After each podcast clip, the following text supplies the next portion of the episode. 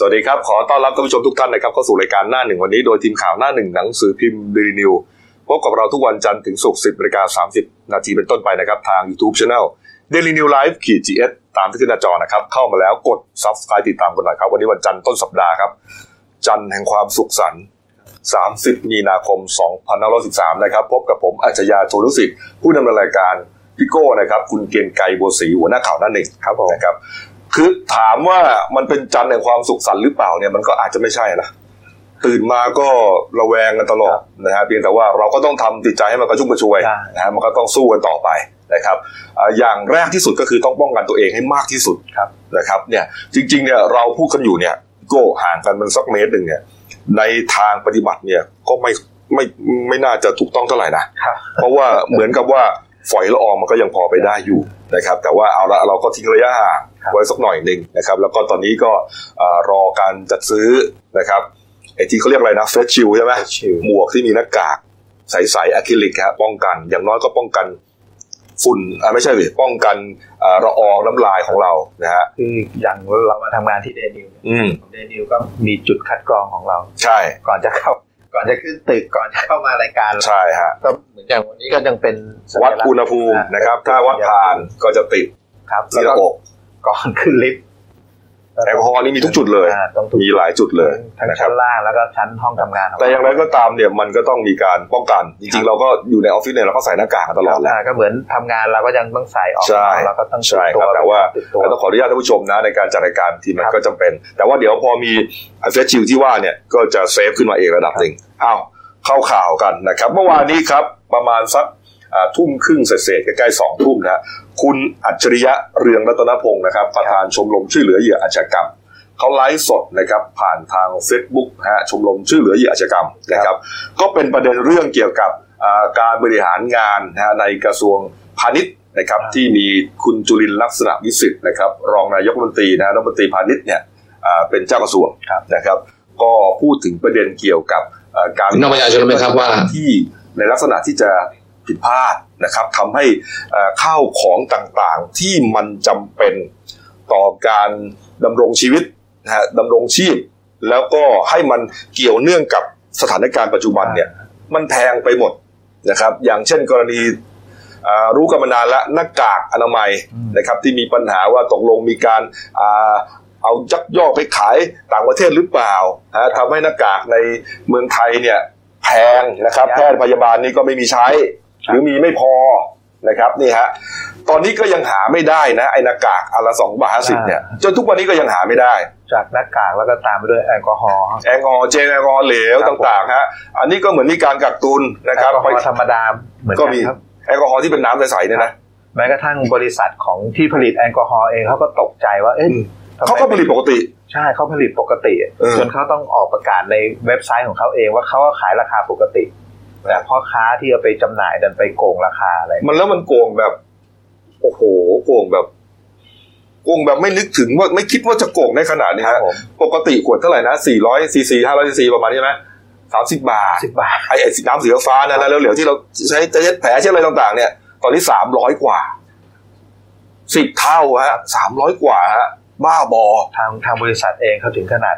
เปิดเว็บไซต์แล้วก็ให้ให้ไปลงทะเบียนซื้ออืมที่บริษัทเขาเลยครับรวมถึงไข่ไก่ด้วยตอนนี้ โอ้โหนี่เป็นส่วนที่สามโอ้โห ดูฮะ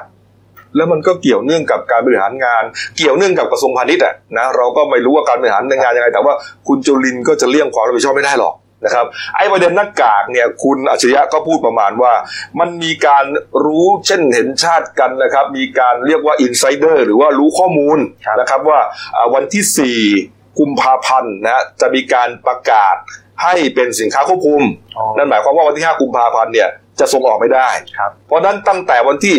30 ถึง 4 30 มกราคมถึง 4 กุมภาพันธ์เนี่ยโอ้โหมีการส่งออกหน้ากากกันแบบว่าเยอะเลยนะฮะเหมือนกับรู้ไงอืมเออพ่อค้ารู้อะพ่อค้าจะรู้ได้ไง ก็ต้องมีคนในอะในกระทรวงอะส่งซิกให้ แค่วันเดียว วันเดียว โดยเฉพาะวันเดียวครับ ก่อนที่จะมีการประกาศเนี่ยนะวันที่ 5 กุมภาพันธ์เนี่ยวันที่ 4 กุมภาพันธ์ส่งไป 30 กว่าล้านชิ้นนะฮะเยอะมาก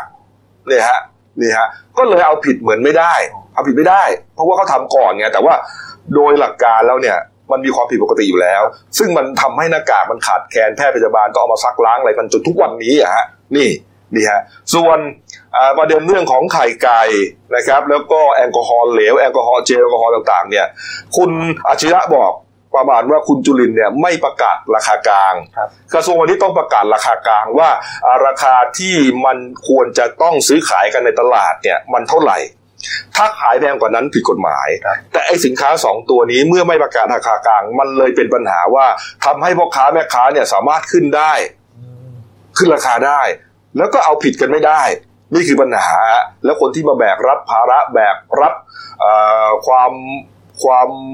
ทุกข์ยากก็คือพี่น้องประชาชนอย่างเราๆนี่แหละนะฮะเอาเราลองไปฟังบางช่วงบางตอนนะครับ ที่คุณอัจฉริยะเขาไลฟ์สดเมื่อเมื่อวานนี้นะประเด็นแรกก็จะเป็นเรื่องเกี่ยวกับคุณจุลินนี่แหละนะครับเชิญนะ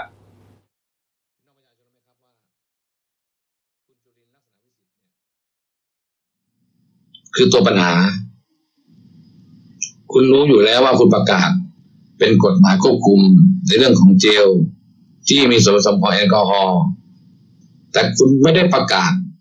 ราคากลางคุณไม่ได้ออกกฎหมายเหมือนหน้ากากที่ระบุว่ามีการนำเข้าได้หรือไม่ได้ คุณไม่ได้ระบุเลยว่า ราคา ต้องขายเท่าไหร่ ผมถามพี่น้องประชาชนว่า วันนี้ไม่มีกฎหมายรองรับที่จะไปจับเขา เพราะว่าคุณจุลินไม่ใส่ ราคาของเจลนะครับ คุณจุลินปล่อยให้สินค้า คุณจุลินกับพวกเนี่ยปล่อยให้สินค้าลอยตัวนะครับ ไม่มีราคาควบคุม ดังนั้นใครก็จับไม่ได้ คุณจับคุณโดนหนึ่งห้าเจ็ดผมจับผมโดนก็หานะครับ จับคนขายไม่ได้ครับพี่น้องประชาชนครับ วันนี้ผู้ประกอบการทั้งหลายแหล่คนที่ขายในตลาดมืดออนไลน์ยิ้มแย้มแจ่มใส แม้กระทั่งพันยศ ล่าสุดหรือไอ้บอยนะครับ ก็ไปค้าขายแอลกอฮอล์แล้ว ไม่มาทำเรื่องหน้ากากแล้ว เพราะอะไรไหมครับ เพราะไม่มีกฎหมายที่จะไปควบคุม คุณจุรินคุณต้องรู้อยู่แล้วว่า คุณไม่ได้กำหนดราคากลางเหมือนที่คุณทำเรื่องหน้ากากที่เมื่อกี้ผมเปิดให้ดูตามพระราชบัญญัติฉบับที่หนึ่งที่สองคุณต้องประกาศราคากลางครับว่า เจลแอลกอฮอล์จะขายขวดเท่าไหร่จำนวนอ่ากี่ลิตร ถึงจะถือว่าเป็นการกักตุน และมีการอนุญาตให้นำเข้ามา ต้องเข้ามาเท่าไหร่ ราคากลางเท่าไหร่ บวกกี่เปอร์เซ็นต์บวกกี่เปอร์เซ็นต์บวกกี่เปอร์เซ็นต์จากมือหนึ่งมือสองมือสามคุณจุลินไม่มีการประกาศราคากลางเมื่อคุณไม่ประกาศราคากลางโดยคณะกรรมการกรอทำให้กระบวนการเหล่านี้ตำรวจไม่สามารถจับกลุ่มได้นะครับ ไม่มีใครสามารถจับกลุ่มได้ เช่นเดียวกับไข่นะครับ ที่มันมีปัญหาในขณะนี้ ผมยืนยันนะครับว่าไข่เนี่ย มันไม่ได้สูญหายแล้วครับ เพราะว่ามันก็ยังอยู่ในตลาดปกติธรรมดา คุณจุลินก็ไม่มีราคากลางที่กำหนดราคาสินค้าว่าไข่จะมีกำหนดราคายังไงให้กับพ่อค้านะครับ คุณจุลินลักษณะวิสิทธิ์กับพวกเนี่ยนะครับ คุณไม่ได้กำหนดราคากลาง คุณไม่ได้กำหนดทุกอย่าง เมื่อคุณไม่กำหนด การที่คุณไปจับเนี่ย ในขณะนี้ทำไมคุณถึงต้องปล่อย คุณตั้งชุดเฉพาะกิจของคุณ เอาผู้การปกปไปนะครับ สุดท้ายคุณก็ปล่อยตัว ไม่มีการไม่สามารถดำเนินคดีได้นะครับ ที่นครสวรรค์ที่ต่างๆ ที่คุณไปจับเป็นการโชว์ออฟทั้งนั้นเป็นการปาหีทั้งนั้นคุณไม่สามารถดำเนินคดีอะไรกับใครได้เลย คุณไปจับแม่ค้าคนหนึ่งที่คุณอ้างว่าขายในราคาเกิน ผมถามว่าคุณมีกฎหมายอะไรไปจับเขาเพราะว่าคุณไม่มีราคากลาง คุณไม่มีราคาควบคุม คุณไม่มีกฎหมายอะไรเลยที่มารองรับให้กับคนจับกลุ่มเลย ใครไปจับ ผมยืนยันนะครับ ว่าให้แม่ค้าเนี่ยนะครับ ที่ถูกจับก่อนหน้านี้นะครับดำเนินคดีกับกรมการค้าภายในได้เลย เพราะว่ามันไม่มีกฎหมายบังคับคุณจุลินประกาศเป็นกฎหมายควบคุมนะครับ แต่ทั้งเจลแอลกอฮอล์ทุกอย่างไม่มีราคากลางเหมือนหน้ากากไม่มีกฎหมายควบคุมบังคับ นี่คือความอัปยศ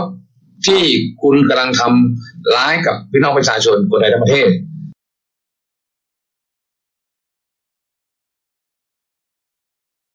นะฮะดูว่าแกก็อธิบายไงว่าการบริหารงานของกุจุลินเนี่ย ไม่ประกาศราคากลาง มันทำให้มีปัญหา อืมนี่แกทำงานเหมือนฝ่ายค้านเลยนะใช่เป็นเหมือนเป็นการอภิปรายนอกสภาแล้วก็เจาะเจาะประเด็นใหญ่จริงๆเลยไม่ใช่ฮะ แล้วประเด็นที่ กำลังได้รับความ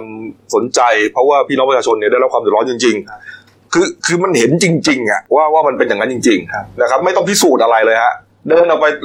ตลาดเนี่ยก็รู้เลย คือคือจากเรื่องหน้ากากอนามัยที่เราเห็นว่าขาดแคลนกันมาเป็นเดือนอืมจนประชาชนเขาช่วยเหลือตัวเองครับทุกคนเย็บเป็นหน้าเย็กากบผ้าเป็นยืดนะฮะเอ่อบริษัททางร้านต่างๆ ที่เคยขายเกี่ยวกับอ่ากางเกงชั้นในชุดชั้นในครับเสื้อผ้ากระเป๋า ต้องหันมาผลิตอย่างนี้ครับโอเคละเขาไม่มีอุปกรณ์ในการอ่าฟอก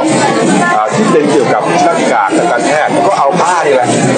มาทำกันคือทุกคนเหมือนต้องช่วยกันอ่าบางคนก็อ่าบางบริษัทก็แจกฟรีนะแต่บางบริษัทก็ก็ขายก็ว่ากันไป คือเหมือนประชาชนคนไทยตื่นตัวอืมแต่ภาครัฐเองกับไม่ได้ตื่นแบบประชาชนเลยคือประชาชนก็ต้องเหมือนว่าออกไปข้างนอกก็ต้องสวมใส่หน้ากากอ่า ก็ไม่รู้จะทำไงในเมื่อหาซื้อไม่ได้ เราก็ต้องไปซื้อหน้ากากผ้ายืด ซึ่งไม่ใช่หน้ากากอนามัยทางการแพทย์แล้วก็ใช่ฮะใส่ประทังกันไปก่อน นี่นี่คือความอัปยศอดสูจริงๆนะครับทุกคนนะคือผมเล่าข่าวมาเนี่ยเป็นเดือนเนี่ยนะก็เรียกร้องตลอดนะไอ้หน้ากากสวาสิทธิ์จนทุกวันนี้ก็ยังหาไม่ได้ฮะครับมันมันคือมันอะไรเนี่ย มันมันเกิดอะไรขึ้นนะผมมีอีกหลายประเด็นนะ เดี๋ยวผมจะค่อยๆไล่ค่อยๆขยี้ไปกันแล้วกัน คุณอัจฉริยะพูดอีกตอนหนึ่งนะครับเอ่อ บอกไปถึงท่านนายกรัฐมนตรีว่า ตอนเนี้ยนายกรัฐมนตรีรู้เรื่องนี้แล้วล่ะ คือรู้แล้วอยู่รู้อยู่แล้วล่ะว่ามันเกิดอะไรขึ้นอืมแล้วรู้ด้วยว่าตัวละครเนี่ยอ่ามีใครบ้างนะครับ ว่ามันเกี่ยวข้องกับเรื่องนี้ เพียงแต่ว่านายกจะเล่นงานจะเอาผิดหรือไม่เท่านั้น คืออันนั้นคือในส่วนการเมืองแต่ในส่วนกฎหมายอืมคุณอัจฉริยะไปยื่นหลักฐานให้ที่สำนักงานตำรวจแห่งชาติที่ที่เราคุยกันตั้งแต่เมื่อวันศุกร์ครับ เป็นหลักฐานสำคัญอืมซึ่งก็โยงใยทั้งผู้ผลิตหน้ากากอืมกลุ่มข้าราชการบางส่วนที่เข้าไปมีส่วนเกี่ยวข้องแล้วก็ครับกลุ่มการเมืองการเมืองครับฮะสามสามส่วนหลักนักการเมืองที่ปรึกษานี่พวกนี้นี่ซึ่งทางอ่ารองผบตรพลตำรวจเอกสุวัสด์แจ้งยอดสุขก็ครับเคยพูดไว้ว่า ก็ค่อนข้างได้หลักฐานค่อนข้างสมบูรณ์ อืมก็เนี่ยน่าจะเนี่ยภายในอาทิตย์เนี่ยน่าครัจะบมีมีข่าวว่าแจ้งข้อหาดำเนินคดีใครบ้างครับเนี่ยฮะอะเราลองไปฟัง อีกช่วงหนึ่งครับ ที่คุณอาชญะไลฟ์ไลฟ์สดเมื่อวานนี้ครับ นี่คือสิ่งที่ผมอยากจะบอกท่านนายกรัฐมนตรีพลเอกประยุทธ์จันโอชา ท่านจะดูผมหรือไม่ดูผมผมไม่ทราบ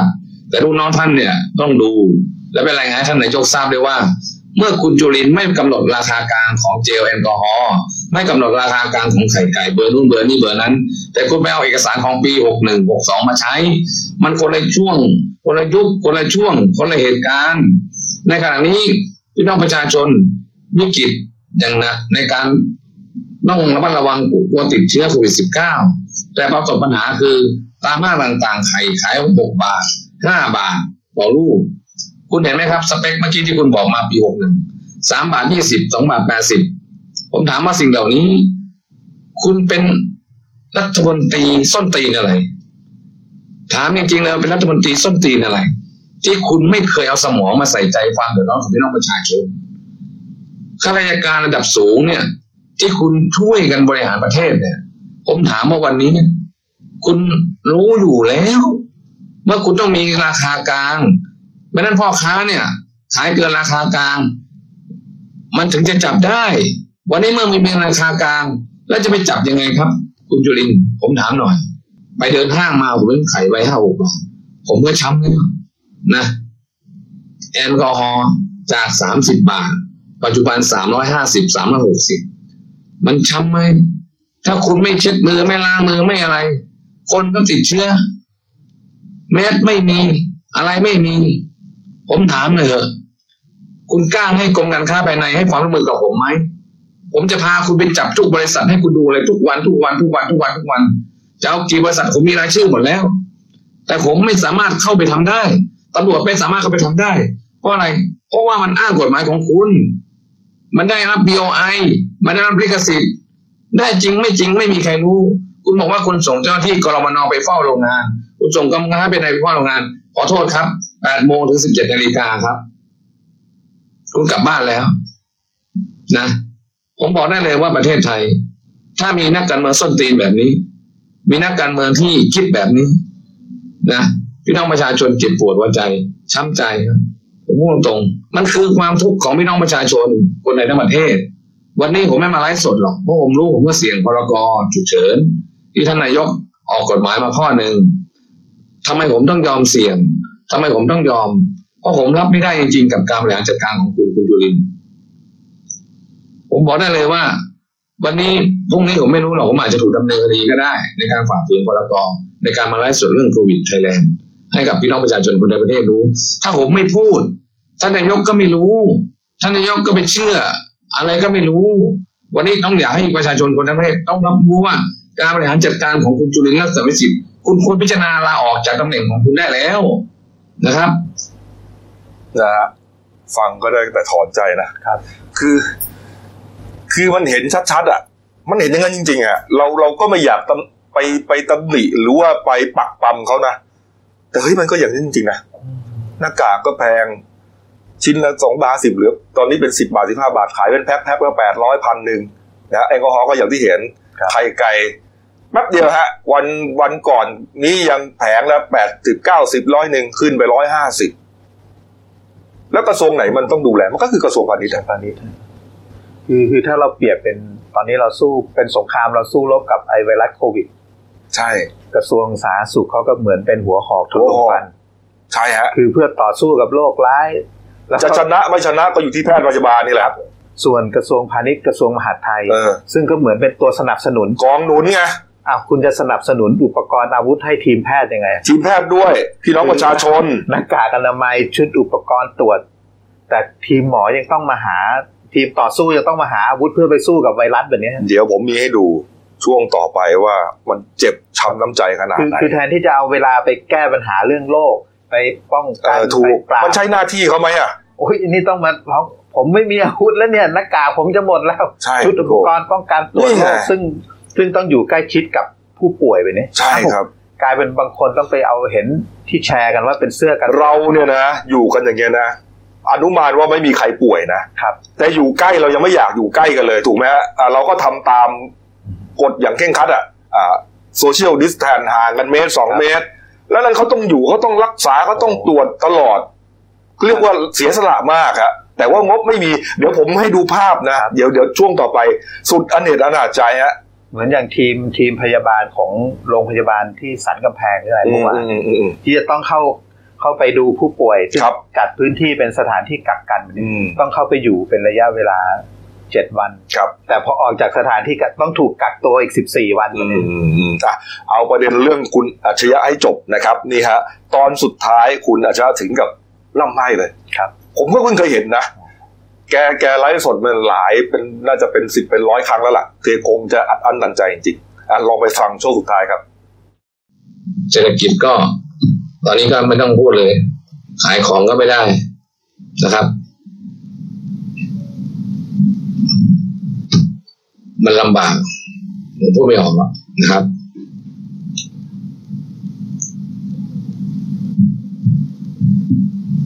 แต่เราไม่อยากเห็นนะครับ ไม่อยากเห็นคนไทย ต้องติดเชื้อเหมือนประเทศอิตาลีการสูญเสียคนแต่ละวันแต่ละวัน มันคือความสูญเสียที่ผมไม่อยากให้เกิดหรอก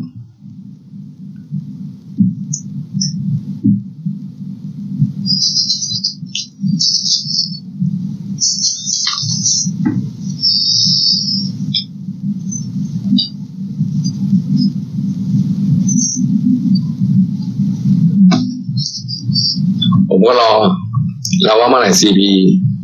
จะผลิตโรงงานเสร็จสิ่งที่ผมทำได้ในตอนนี้ก็คือทำเท่าที่ผมทำได้ผมจับทุกวันนะครับหน้ากากจับพวกกระบวนการกักตุนหน้ากากทุกวันผมก็ออกไปเสี่ยงทุกวันแหละนะครับ เสี่ยงในการไปจับกลุ่มคนที่กักตุนหน้ากากเสี่ยงต้องติดโรคโควิด -19 นะครับ แต่ก็ต้องยอมทัน ผมไม่อยากเห็นพี่น้องประชาชน ต้องทุกข์ไปมากกว่านี้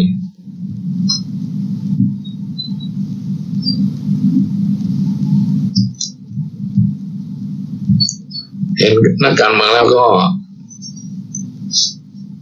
มันจะปวดเห็นตำรวจแล้วก็ มันจะปวดตำรวจต้องเสี่ยง หมอพยาบาลต้องเสี่ยงจะไม่มีของใช้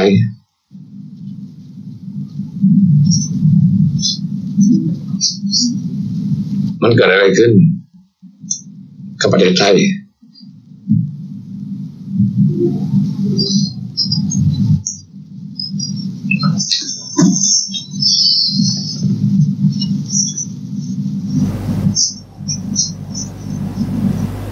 นะฮะร้องไห้ คือมันก็เหมือนอัดอั้นนะครับ มันมันไม่รู้จะบรรยายยังไงนะเรื่องพวกนี้นะโอ้นะแกก็ไม่ไม่ได้เกี่ยวในข้องนะแต่ก็รู้สึกว่าเหมือนเสียสละมีช่วงบางตอนนะ ผมไม่ได้ตัดมาให้ฟังว่าเอ่อเอาเงินของตัวเองไปซื้อหน้ากากนะห้าหมื่นบาทแสนบาทมาแจกหมอพยาบาล นี่ แล้วก็มีอีกหลายเอกชนนะเขาช่วยกันนะฮะเอ่อเรื่องนี้เนี่ยก็ เป็นที่น่าสงสัยมากนะครับว่างบประมาณนะฮะที่ต้องแบ่งมาให้กับเรื่องเกี่ยวกับอุปกรณ์ทางการแพทย์ที่ใช้ในการต่อสู้โควิด -19 ครั้งนี้เนี่ยมันหายไปไหนนะฮะมันมีการแชร์ภาพหลายครั้งนะฮะผมก็จับประเด็นได้ว่า โอ้โหนี่ฮะหมอพยาบาลต่างๆครับ ต้องเปลี่ยนโรงพยาบาลนะ ห้องบางห้องเนี่ยฮะ เอามาตัดเย็บหน้ากากใช้เองฮะเนี่ยฮะแทนที่เขาจะเอาเวลาที่เขามีหน้าที่ในการดูแลผู้ป่วยนะฮะต้องเจียดเวลาส่วนหนึ่งครับ นี่มีจักรก็มานั่งเย็บหน้ากากเองฮะนี่ครับ พยาบาลก็ต้องมาเรียนรู้ เย็บไปก็ต้องมีระยะห่างนี่ฮะก็ต้องห่างนั่งห่างกันนะครับ เย็บหน้ากากอนามัยฮะเย็บหน้ากากอนามัยใช้เองฮะครับมันมันทุเรศทุลังไหมล่ะ ก็มันอเนจอนาถไหม นะฮะอันนี้ยังไม่เท่าไหร่นะอันนี้ก็ยังพอเข้าใจได้ ถามว่าพอเข้าใจได้ไหมก็ไม่เข้าใจหรอกครับนะมันควรจะต้องมีงบประมาณให้เขาเลยฮะเขาจะได้เอาเวลาไปดูแลคนป่วยนะครับ ที่ติดแล้วตอนนี้ก็เป็นพันกว่าเข้าไปแล้วเนี่ยนี่ฮะเอามาเรื่อยๆเลยฮะลูกนี่ฮะอันนี้ก็เป็นภาพคุณหมอพยาบาลตัดเย็บครับนะครับนี่ฮะไล่มาเลยครับ นี่ เห็นเห็นว่าการการเผยแพร่ข้อมูลภาพอะไรแบบนี้อ่าอ่าบางที หน่วยงานของของพยาบาลแล้วอืมและหมอเองกับโดนตำหนินะครับอ่าโดยนี่ฮะการทยอยเข้ามาเลย เนี่ยอย่างนี้ฮะก็ไม่มีที่จะนอนกันครับนะครับ ก็นั่งพักกันนะดูอย่างที่เห็นนะ อันนี้อะ อันนี้ก่อนนี่ฮะอันนี้มันเป็นเหมือนกับอ่าเรียกว่ากล่องปลอดเชื้อ เวลาทีมแพทย์พยาบาลเนี่ยเขาจะทำอะไรเกี่ยวกับการดูอ่า เรื่องเกี่ยวกับเชื้อเนี่ยเขาต้องมีกล่องอันอันนี้มาครอบไว้อ๋อป้องกันไม่ให้เชื้อโรคหรือต่างๆ มันฟุ้งกระจายออกอ๋อเข็นเตียงคนไข้นะฮะฮะนี่คือแต่อันนี้คือทำเองฮะดูว่าใช้ท่อ PVC ต่อเอานะมีตัวต่อสามสามแฉกแล้วก็เอาเป็นเหมือนพลาสติกคุมเอาเจาะรูตรงกลางให้มือตั้นเข้าไป ทุเรศจริง ๆ อะ คือไม่ใช่ทุเรศแพทย์พยาบาลนะครับ ทุเรศกระทรวงสาธารณสุขครับ ดูดิ ก็ดูอะมาเรื่อยๆเลย ดูฮะคือนี่เขาก็ทำงานกันจนเหต้องนื่อยช่วยช่วยตัวเองกัน ใช่ นี่ทำงานกันจนเหนื่อยไม่มีที่จะนอนนะต้องกินนอนกันโรงพยาบาลนี่คนไข้นอนบนเตียงครับ นี่ดูหมอนอนบนเสื่อนะฮะเอาเสื่อก่อนสิอย่าเพิ่งรีบไปอันนี้หมอนอนบนเสื่อนี่ครับ คือช่วงนี้ต้องกินนอนอยู่ที่โรงพยาบาลหมดเลยฮะใช่ ดูฮะเอามาเรื่อยๆเนี่ยครับนี่ก็ต้องตัด อันนี้ก็เป็นเหมือนผ้าอ่าชุดนะฮะชุดทำความสะอาดเนี่ยฮะนี่แล้วไอชุด PPE ใช่ไหมครับ PPE เนี่ย มันไม่ใช่แค่ตัวชุดนะ PPE ก็มีทั้งอ่าเป็นชุดที่เป็นเหมือนกับคุณอ่ามนุษย์โอกาสนะฮะถุงมือนะหน้ากากเสื้อชิวตัวครอบหมวก และรวมถึงรองเท้าด้วยต้องครับครบชุดนะฮะอันนี้เนี่ยต้องต้องถึงขั้น ถึงขั้นอ่ารับบริจาค อันนี้คือทำเอง คิดดูว่าเขาต้องไปเอาไปซื้อเอาในห้างอ่าไปในร้านสะดวกซื้อเอาไอ้ไอ้เสื้อกันฝนมาทำบางๆนะฮะดูฮะมีคนเอาไปเปรียบเทียบ ดูฮะทหาร โอ้โหทหารนี่ก็เป็นเหมือนกับ คือเขาก็ไปช่วยอะนะช่วยพ่นยาพ่นอะไรนะโอ้โหแต่ดูชุดเขาดิฮะครับรัดกุมเข้มแข็ง มดตัวหนึ่งเข้าไปไม่ได้เลย แต่ไปฉีดยาครับ ไปฉีดไปฉีดพ่นนะครับ นี่นักการเมืองนะโอ้ยเซฟมากครับ ดูหมอฮะหมอนี่ต้องอยู่กับเชื้อโรคเลย ต้องอยู่กับคนไข้เลย เนี่ยชุดเสื้อกันฝน เพราะไม่มีงบ งบประมาณหายไปไหน งบประมาณหายไปไหนครับ ครับพี่โก้อะเอารูปนอนไว้อันก็ได้ดูว่าต้องนอนกันคอหักคอห้อยเนี่ย นี่คือเราเนี่ยสงสารแพทย์พยาบาลมากนะ อันนี้เป็นภาพที่แชร์กันในโลกโซเชียลแชร์ครับ แล้วเขาก็ให้กำลังใจมีการตั้งกองทุนกันเองนะฮะ ในกลุ่มไลน์ในกลุ่มเฟซได้เท่าไหร่ก็บริจาคกันไป มากบางน้อยบ้างก็แล้วแต่ก็ทำกันทุกอย่างอย่างคุณบอยโกศิยพงศ์พี่บอย อะไรนะอ่าโควิดทเวนตี้อ่าสู้โควิด -19 อ่า20บาทกระจายไป20คน20คนพวกนี้นะฮะคนก็เริ่มถามว่างบประมาณไปไหน ผมก็มีตัวเลขงบประมาณมาให้ดูนะฮะชาร์ตงบประมาณนะครับเปรียบเทียบงบประมาณรายจ่ายประจำปีงบประมาณอ่า2012กับ63 เราไปดูเฉพาะช่อง 63 ก็แล้วกันนะครับ งบประมาณรายจ่ายประจำปี 63 นะครับ มีไหม มีนะ เดี๋ยวรอแป๊บหนึ่งนะครับนี่ฮะก่อนหน้านี้เนี่ยนายกเคยแถลงนะครับ บอกว่างบประมาณเนี่ย งบกลางเนี่ยครับใช้ไปเกือบหมดแล้ว นี่ฮะงบกลางนะอะเข้ามาเลยดีฮะงบงบกลางตัวบนสุดนะฮะปีหกสามห้าแสนหนึ่งหมื่นแปดพันล้านบาท เอางบรวมทั้งประเทศก่อนนะของปีที่แล้วครับสามจุดสองล้านล้านบาทฮะหกสองและปีสองห้าปีหกสามครับสามจุดสองล้านล้านบาทฮะล้านล้านบาทนะครับงบประมาณทั้งประเทศนะฮะงบกลางฮะหน้าห้าหมื่นหนึ่งแสน ห้าแสนหนึ่งหมื่นแปดพันล้านบาทกลมครับผมๆนะครับ งบกลาง งบกลางนะฮะผ่านไปสองเดือนเองฮะนายกบอกเหลือไม่ไม่เท่าไหร่แล้ว ไม่รู้เอาไปทำอะไรครับ ไม่รู้เอาไปทำอะไรฮะนี่ฮะแล้วก็มีการอ่ามันจะมีงบฉุกเฉินเนี่ยนะครับ ที่อ่าแบ่งมาให้นะฮะทางกระทรวงสาธารณสุขนะครับ เพื่อที่ใช้จัดซื้ออุปกรณ์ทางการแพทย์ต่าง ๆ นะครับ ผมได้ตัวเลขมาคือ 9,000 กับ2ล้านบาทอืมนะฮะ9,000กับ2ล้านบาทเตรียมรวมคือ9,000ล้านนะครับ แต่ว่าอ่าคุณหมอประหลัดกระทรวงสาธารณสุขนะ คุณหมออะไรนะ คุณหมอสุขุมการจนพิมายฮะประหลัดกระทรวงสาธารณสุขเพิ่งแถลงไปเมื่อวันก่อนนี่เองบอกว่าอ่ารัฐบาลได้แบ่งงบประมาณมาให้สำหรับเรื่องเกี่ยวกับการจัดซื้ออุปกรณ์ทางการแพทย์ 1,500 ล้านบาทครับ ก็เลยถามไปยังรัฐมนตรีว่าการกระทรวงสาธารณสุขนะครับ ว่าทำไมถึงมีงบแค่นี้ เราถึงเห็นภาพ ดูดิ หมอมานั่งเย็บจักรเองพยาบาลมานั่งเย็บจับเองนะฮะเอาท่อพีซีมาต่อเอาพลาสติกมาคุมทำเป็นกล่องเออป้องกันเชื้อโรคไปซื้อเสื้อกันฝนมาใส่เป็นชุด PPE นี่คือนี่คือการสาธารณสุขของไทยอะฮะเนี่ย แต่วันนี้ผมรู้สึกเครียดจริงๆ รู้สึกสงสารอะครับนะคุณหมอพยาบาลนะ แต่เอาละก็ยังมีเอ่อนี่ฮะก็มีการชี้แจงนะครับ จากคุณอลงกรณ์พลบุตรนะครับ ชี้แจงใน Facebook นะครับนะฮะอันนี้น่าจะเป็นประเด็นของเอ่อกระทรวงพาณิชย์ก็แล้วกันนะครับ ผมข้ามไปนิดนึงนะครับนี่ฮะอ่าคุณอลงกรณ์พลบุตรโพสต์ใน Facebook นะครับบอกว่าพลเอกวิทวัฒน์รัชตะนันนะฮะประธานผู้ตรวจการแผ่นดินนะครับ เป็นประธานการประชุมแก้ปัญหาเรื่อง ร้องเรียนเกี่ยวร่วมกับกระทรวงพาณิชย์กระทรวงสาธารณสุขกรมสรรพสามิตกรมศุลกากร แล้วก็หน่วยงานที่เกี่ยวข้องนะครับ บอกว่าเรื่องขาดแคลนหน้ากากอนามัย มีแนวโน้มที่ดีขึ้น เนื่องจากกระทรวงพาณิชย์ได้เข้ามาบริหารจัดการหน้ากากอนามัย ที่ใช้ทางการแพทย์ที่ผลิตในประเทศทั้งหมดร้อยเปอร์เซ็นต์ฮะมีกำลังการผลิต2ล้าน3แสนชิ้นต่อวัน ก็เตรียมจัดสรรให้บุคลากรทางการแพทย์ คิดเป็น 70-80%ซึ่งก็ถือว่าดีขึ้นอะก็เป็นการชี้แจงของอพลเอกวิทวัฒน์รัชตะนันประธานผู้ตรวจการแผ่นดินนะครับ แล้วก็คุณอลงกรณ์เอามาโพสต์ใน Facebook นะครับ กลับมาที่เรื่องของอาอุปกรณ์ทางการแพทย์ที่มันขาดแคลนนะครับนี่ฮะก็มีเอกชนหลายเจ้านะครับเขาก็บริจาคนะครับ บางคนก็บอกว่าเอ้โหซีพีเจ้าสัว หายไปไหนนะครับอย่าลืมนะเขาเขากำลังสร้างโรงงานทำหน้ากากอยู่นะพี่โก้นะผมว่าน่าจะใกล้ใกล้จะเสร็จแล้วนะเห็นว่าใกล้ๆสงกรารจะเสร็จที่ไหนนะพระประแดงหรืออะไรเนี่ยนะที่สมุทรปราการก็เป็นโรงงานอยู่แล้วก็แล้วแจกฟรีอ่าอะเขาปรับปรุงให้เอาเครื่องจักรลงอะไรลงใช่ไหมเพราะมันต้องเป็นหน้ากากอนามัยมันก็ต้องค่อนข้างถูกระเบียบหน่อยใช่สะอาดถูกต้องครับนี่ฮะในส่วนของนี่ครับบริษัทบุญรอดบริวเวอรี่จำกัดนะครับ โดยคุณจุตินันท์ ภิรมย์ภักดีนะครับ กรรมการผู้จัดการใหญ่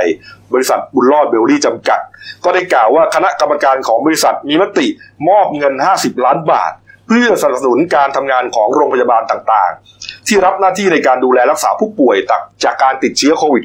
-19 ได้เป็นไปอย่าง มีประสิทธิภาพมากยิ่งขึ้นนะครับ ทั้งในด้านของการรักษา และควบคุมการแพร่ระบาดของโรคครับ ก็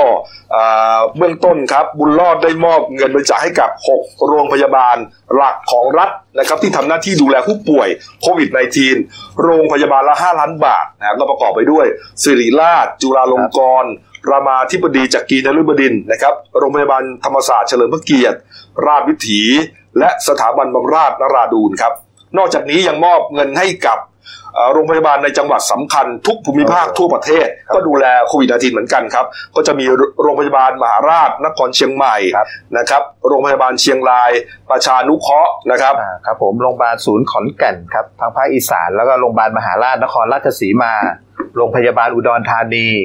ส่วนทางภาคใต้ก็จะเป็นโรงพยาบาลสุราษฎร์ธานี โรงพยาบาลสงขลานครินทร์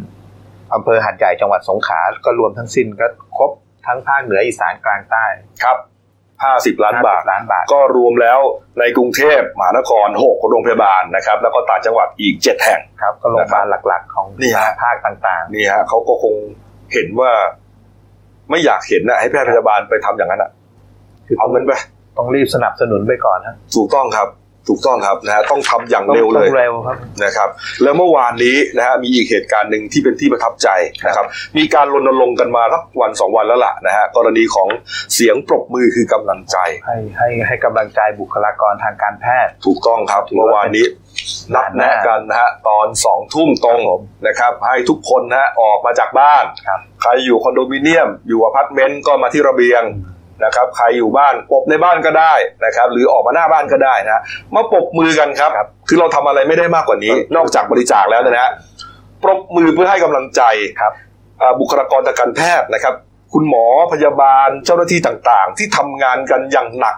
เสี่ยงชีวิตนะครับ เสี่ยงจริงๆนะเพราะว่ามีบุคลากรทางการแพทย์เนี่ยติดเชื้อไปแล้วด้วยนะครับ ก็ปรบมือกันครับ เมื่อคืนนี้ 5 นาทีก็อ่า มีบรรดาคนดังดารานะฮะเซเลบริตี้ต่างๆ เขาปรบมือแล้วก็เอาโพสต์ใน Instagram โพสต์ใน Twitter ครับ Facebook นะครับ เท่าที่ได้ เยอะเลยครับครับนะฮะแต่มีคลิปหนึ่งฮะอ่าเป็นคลิปประทับใจมากนะครับ เป็นคลิปของนักศึกษา น่าจะเป็นพยาบาลใช่ไหมครับ ที่โรงพยาบาลภูมิพลอดุลยเดชที่ดอนเมืองที่ดอนเมืองนี่เองฮะก็ เหมือนกับมาให้กำลังใจพี่ๆพยาบาล แล้วก็คุณหมอที่ทำงานอยู่บนตึกอืมนะครับ ตัวเองก็อยู่บนบนสนามหญ้าครับแล้วก็ร้องเพลงด้วยนะฮะเราไปฟังความความประทับใจอันนี้ฮะเชิญ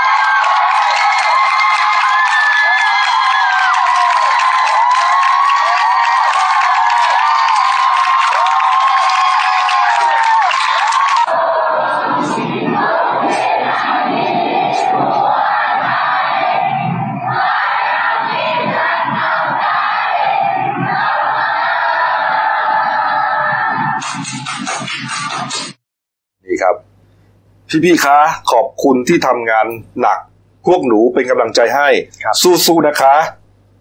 นี่โอ้แล้วก็ตบมือกันครับ แล้วเพลงที่ร้องเนี่ย เมื่อกี้นี้เชอรี่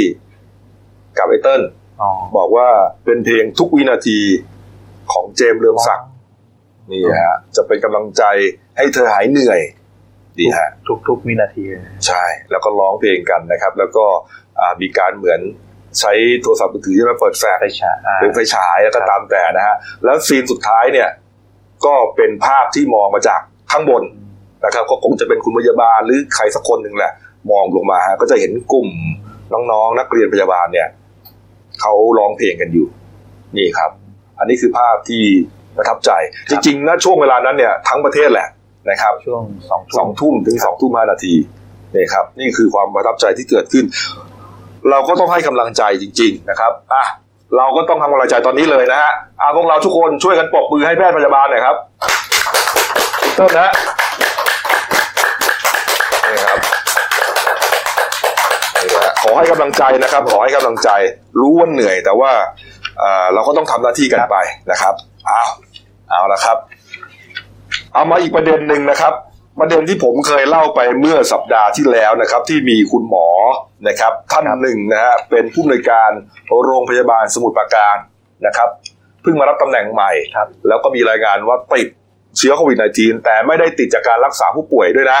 ไปติดมาจากที่ไหนก็ไม่รู้นะครับ แล้วก็ตอนนั้นก็มีประเด็นว่าคุณอนุทินชาญวีรกูลออกมาตำหนิ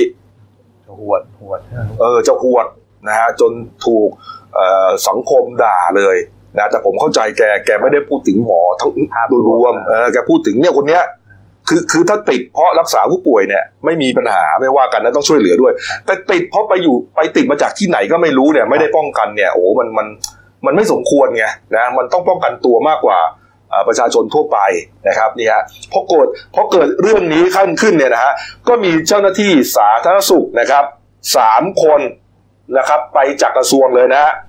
ลงพื้นที่ไปที่โรงพยาบาลสมุทรปราการครับ ไปตรวจสอบข้อเท็จจริงนะกรณีนี้นะฮะอ่าเขาไปตรวจสอบกรณีทุจริตในโรงพยาบาลสมุทรปราการเลยแล้วกันอ้าวใช่ฮะแต่เป็นกรณีของผออคนเก่านะอ่าไม่ใช่ผอคนใหม่ที่ว่าติดนะฮะแต่พอไปถึงเนี่ยก็ไปเจอกับผอคนใหม่ถูกไหมฮะก็เหมือนกับมีการพูดคุยกันเป็นเรื่องปกติ ไปรายงานตัวเออผมมาตรวจสอบนะครับ มีเรื่องเออมีร้องเรียนเข้ามาครับแต่ตอนนั้นเนี่ย คุณหมอที่เป็นผอโรงพยาบาลยังไม่รู้ว่าตัวเองติดโควิด -19 ไงครับก็เลยเหมือนใกล้ชิดไปอีกสามคนรู้นึกออกไหมอ่าไอ้สามคนอ่าเจ้าหน้าที่สามคนของสาธารณสุขที่ไปตรวจเรื่องทุจริตอะก็ต้องเหมือนไปคุยไปรายงานตัวไปทักทายกันปกติ ปรากฏว่าพอ 25 ผลตรวจของคุณหมอผอที่ว่าเป็นบวกครับ โอ้โหเจ้าหน้าที่สามคนนี้สามคนก็ตกใจนะฮะสองคนเป็นนิติกรนะฮะครับก็ถูกหัวหน้างานเนี่ยสั่งกักตัว 14 วันครับเพื่อรอดูอาการ แล้วก็ตรวจหาเชื้อด้วย รอบแรกเห็นว่าตรวจเป็นลบแล้วนะ แต่ว่าต้องตรวจซ้ำอีกทีหนึ่งแต่ปรากฏว่ามีผู้อำนวยการคนหนึ่งที่ไปด้วยกับสองนิติกรเนี่ยฮะในสามเลยนะหนึ่งในสามนี่แหละ ไม่ยอมกักตัวครับ ยังคงเดินทางมาทำงานที่กระทรวงทุกวัน และก็ไม่ยอมไปตรวจหาเชื้อด้วยฮะอ่าทำให้ข้าราชการเจ้าหน้าที่ที่อยู่ในอ่าที่อยู่ในศูนย์นั้นน่ะ ผมมีชื่อศูนย์นะแต่ว่าขอปิดไว้ก่อนครับเป็นผู้อำนวยการศูนย์จุดจุดจุดเนี่ยฮะตกใจแล้วก็เสียขวัญนะเพราะไม่มั่นใจว่าผู้บริหารคนเนี้ยจะติดเชื้อหรือเปล่าครับนะครับนี่ฮะแล้ววันนี้ครับก็มีเรียกว่ามีนัดหมายกันว่ามีการประชุมด้วย ระหว่างผู้อำนวยการคนนี้กับผู้ใต้บังคับบัญชา ก็ไม่รู้ว่าจะออกมายังไง จะไปประชุมกันหรือเปล่าเพราะเขากลัวไงนะครับ เพราะมันติดกันง่าย เรื่องนี้เนี่ยถึงผู้ช่วยประหลัดกระทรวงแล้วด้วยนะครับ คุณหมอยงยุทธธรรมวุฒินะแต่ว่าก็ยังไม่ได้ทำอะไรเป็นชิ้นเป็นอัน หมายถึงว่าก็ยังไม่ได้จัดการอะไรนี่ฮะนี่ครับ ก็มีรายงานขึ้นมาขนาดนี้เลยนะฮะนี่ เอาละครับอ้าวอีกประเด็นหนึ่งครับ ประเด็นนี้ก็น่าสนใจนะครับ อันนี้ได้รับการเปิดเผยนะครับ เป็นสำนักข่าวอิสรานะครับเขารายงานนะครับบอกว่ามีทันตแพทย์รายหนึ่งครับอ่าที่คลินิกทันตกรรม ในคณะทันตกรรมศาสตร์จุฬาลงกรณ์มหาวิทยาลัยครับ ติดเชื้อโควิด -19 ฮะและที่สำคัญคือมีการใกล้ชิดกับอ่าผู้ใกล้ชิดเนี่ยประมาณ 20 คนฮะนี่ครับ ก็มีรายงานนะครับบอกว่าอ่า มีหนังสือเวียนนะครับ ไปยังคณะกรรมการที่เกี่ยวข้องบอกว่า วันนี้ตอนบ่ายกระทรวงสาธารณสุขโทรศัพท์มาแจ้งว่ามีทันตแพทย์หนึ่งท่านครับตรวจพบเชื้อโควิด -19 และมีประวัติว่ามาคณะทันตแพทย์จุฬาลงกรณ์มหาวิทยาลัย รอจนเย็นถึงทราบชื่อว่าเป็นใคร คนนั้นก็คือเป็นอาจารย์พิเศษนะครับ มาคุมคลินิกสูงอายุทุกวันศุกร์ พอเช้าเริ่มมีไข้ตั้งแต่ 18 มีนาคม รับประทานยาเข้าไปก็เลยผ่านด่านวัดอุณหภูมิไปได้ แต่มาตรวจพบเชื้อ 27 มีนาคมครับ แล้วก็มาเป็นไข้ในวันที่ 18 ถอยไป 14 วันครับ คือวันตั้งแต่วันที่ 4 มีนาคมฮะเห็นว่าอาจารย์พิเศษคนนี้นี่มาคุมคลินิกด้วยนะพี่โก้ฮะผมมาคุมคลินิกในวันที่หกหกมีนาสิบสามมีนา แล้วก็ยี่สิบมีนา ดังนั้นจึงได้หาชื่อผู้ที่มีแบบที่ติดเข้าต่อข่าย ติดต่อโดยตรงเออประมาณโอ้ก็ได้ประมาณเกือบยี่สิบคนนะครับ ครับ นี่ฮะติดต่อใกล้ชิดเนี่ยฮะครับนี่ก็ได้ดำเนินการตรวจชุดแรก วันวันเนี้ย วันที่สามสิบครับ ก็ได้ประสานกับทางจุฬาแล้วครับ อืมเนี่ยฮะก็คือว่าคุณหมอคนนี้เนี่ยฮะเอ่อเขามาที่คลินิก แล้วก็ครับมีคนไข้เนี่ย แบบใกล้ชิดโอ้ก็ทันตแพทย์ก็โอ้โหต้องใกล้อยู่แล้วฮะทำฟันนะครับ ก็คือคนไข้นอน ครับผมคุณหมอเหมือนจะค่อมตัวเลยอะถูกไหมพี่โก้คือไอตอนนั้นคือน่าจะเป็นช่วงเหตุการณ์ก่อนประกาศพรกฉุกเฉินเออเออก็ยังเหมือนว่าคลินิกอะไรก็ยังเปิดกันเพปราะกเพติราะถามว่าเข้าจริงเนี่ยเอ่อโรคทางฟันเนี่ยไม่ถือว่าเป็นโรคฉุกเฉินครับนะครับเลื่อนได้ยกเว้นปวดฟันอะไรเงี้ยนะอันก็อีกเรื่องหนึ่งนะครับไอ้เรื่องกอเรื่องขูดอะไรเนี่ยมันเลื่อนกันได้นะครับนี่ฮะก็เลยมีเฟซบุ๊กนะครับของคุณกิติกรเป็นโรดนะครับนี่ฮะเมื่อวานนี้ครับ ผมก็เข้าไปอ่านในเนื้อเนี่ยนะฮะเหมือนประมาณว่าลูกสาวของคุณกิติกรเนี่ย คงจะไปรับการรักษาจากคุณหมอฟันท่านนี้ครับ แต่คุณหมอฟันเหมือนกับว่าไม่บอกไงว่าตัวเองเนี่ย ติดเชื้อนี่ฮะก็เลยมาตามหาเลย ใครรู้จักทันตแพทย์จุดๆๆเอาเบอร์มาหน่อย คือเหมือนจะเอาเรื่องอะเนี่ยใช่ดูเพราะฮะถ้าถ้าเด็กไปรักษาจริงแล้วก็ ก็ไม่รู้ว่ากลับมาที่ที่บ้านก็ใช้ชีวิตปกติทางครอบครัวอยู่กับครอบครัววันนี้ก็ทั้งครอบครัวก็คงใช่ต้องไงก็ต้องเสี่ยงหมดถูกครับถูกครับมันมันไม่ใช่หนึ่งต่อหนึ่งไงมันหนึ่งครับต่อสิบต่อร้อยได้หมดนะฮะไปเจอใครมันก็โดนไปหมดอะนะฮะนี่ครับอ้าวเอาละครับ มาอีก เอาก่อนจะจบช่วงของผมนะฮะก็เป็นเอารูป สวยๆงามๆมาให้ดูแล้วกัน สวยงามหรือเปล่าก็ไม่รู้อะอะไปดูบางแสนก่อนครับ นี่ฮะแชร์กันใน Facebook ใช่ไหมบางแสนก่อนใช่ไหมนะครับ สวยมากเลยตอนนี้ฮะใครไปเที่ยวนะ สวยมากเลยนี่ฮะว่างมาก ปกตินี่ไม่มีนะเนี่ยโอ้ชายหาดนี่แน่นไปด้วยเอ่อห่วงยางนะครับพ่อค้าแม่ค้าพ่อค้าแม่ค้า โต๊ะนั่งกินอาหารทะเลล่มครับพรึดไปหมดละนี่เก็บเกลี้ยงครับ สวยงามมาก คือมันเป็นความสวยที่ที่ตาแฝงไปด้วยความเงียบเหงาแล้วก็ความน่ากลัว มันสวยเพราะว่าคนมันต้องหนีโรคระบาดฮะนี่ฮะนี่ครับ อีกภาพหนึ่งครับ เครื่องบินนะ หลังจากที่สายการบินเยอะแยะไปหมดนะฮะระงับการบิน แล้วก็ต่างประเทศเขาก็ปิดประเทศหลายประเทศฮะ เครื่องบินสงบนิ่งที่หลุมจอดฮะเรียงเป็นระเบียบเลยไม่ได้ไปไหนเลยฮะทั้งที่ดอนเมืองทั้งที่สุวรรณภูถูกมิต้องครับก็สภาพใกล้เคียงกันเลยครับดูฮะอันนี้น่าจะเป็นสุวรรณภูมิครับเนี่ยครับ สายการบินไทยแล้วก็เอ่อสายการบินต่างต่างต่างต่างชาติประเนี่ยมาฮะณแปดแปดถึงเก้าสายการบิน อืมนี่ครับแอร์เอเชียนี่นกแอร์ครับ เป็นภาพสวยงามที่แฝงไปด้วยความร้ายกาจครับของโรคระบาด นะครับอ้าวอีกประเด็นหนึ่งนะครับพี่โก้ครับ ในส่วนพี่โก้นี่เอ่อเมื่อวานนี้ท่านนายกก็ยังทำงานนะครับครับก็ครับยัผงมยังเดินทางไปที่ทำเนียบรัฐบาลครับอืมเมื่อวานก็ตั้งแต่ช่วงเช้าครับ ท่านนายกก็เดินทางไปในฐานะที่เป็นผอศูนย์บริหารสถานการณ์การแพร่ระบาดของโรคติดเชื้อไวรัสโควิด -19 เนะครับ หรือไอ้ที่ตัวย่อคือสบคครับเมื่อวานท่านนายกก็ไปเรียกประชุมทั้งอ่าปลัด กระทรวงมหาดไทยปลัดกระทรวงพาณิชย์ปลัดกระทรวงสาธารณสุข